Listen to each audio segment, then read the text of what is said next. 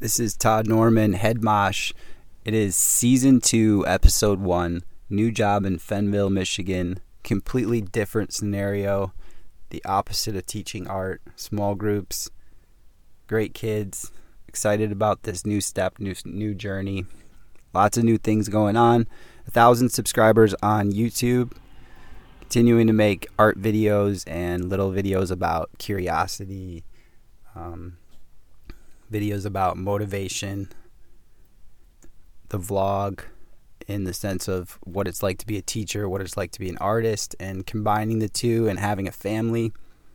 Just continuing to document that journey in West Michigan. Been doing lots of cold cold water stuff lately. Just like everybody else it seems like on the internet is into cold water. I finally started doing some stuff with that in Lake Michigan, in the shower, in the bath. Got my first fall cold from teaching. And yeah, just drove to work and I'm just thinking about starting up season two, episode one. The comeback. All right, the question we're answering is Can staying curious keep your brain young and keep your brain fresh? Is it possible? What are some researched, backed ways that we can stay curious about the world and what does it do?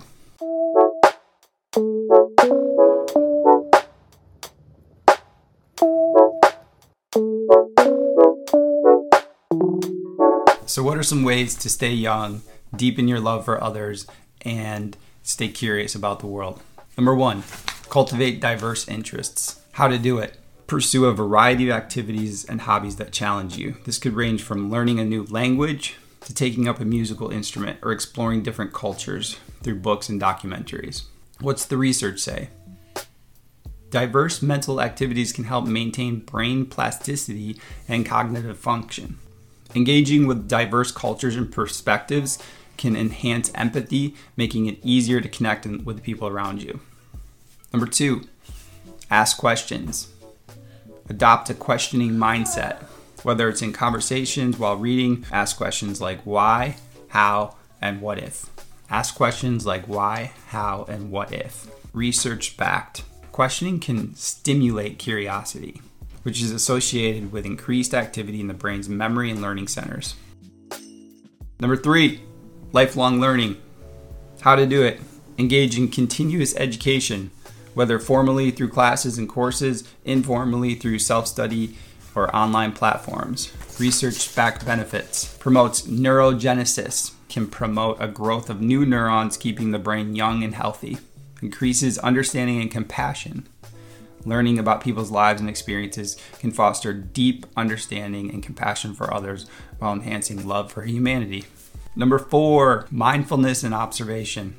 How to do it practice mindfulness techniques such as, meditation, mindful walking, which encourage you to observe the uh, environment. One of my favorite things that I've learned about mindfulness and observation is this Japanese practice of forest bathing. It's where you go into the woods, into the forest, and just kind of notice and feel and enjoy what the forest is. Look at all the little things. I like to bring my camera, take little close ups and macro photos of things, but that is one of my favorite ways to be mindful is to go into the woods and just feel what it feels like. Number five, embrace novelty and change. How to do it. Seek out new experiences and be open to change. So, embracing novelty and change, one of my favorite things I've ever tried to do is surfing. Uh, I did it once as a kid when I was about 14 years old, and then I decided I want to try surfing in Lake Michigan. Got a surfboard, had a bodyboard, I know how to bodyboard, did that pretty well. But I learned like what the waves are like in Lake Michigan. There's a day every once in a while where the waves are great, but most of the time the waves don't happen like they do in the ocean. But I had to learn that and kind of understand that. So then I shifted into surf skate, and surf skating is the same motion as surfing in a way on a skateboard. So I got to practice that while enjoying the idea of when the perfect day for serving would come. And the activity of learning those new things, like I could feel my I could feel my 40 year old brain trying to figure out and like be flexible in that new scenario, in that new situation. So there's a curiosity to the actual trying of new things, the curiosity of, of when you run into a problem and what are you going to do about that problem and how are you going to like adapt to learning this new activity. I think that's one of my favorite things. Eliza, what are you curious about? I'm curious about why I need a lot of stuff. Why Eliza's curious why she needs a lot of stuff. I'm curious why when I wake up in the morning I look my eyes or at least I think they look terrible. They're very puffy. So, the research says that keeping curious and doing different activities can keep your brain young. It can help you feel young. It can keep your zest for life. I hope you try some of these activities to keep yourself young and creative and curious about the world around you. See you next time.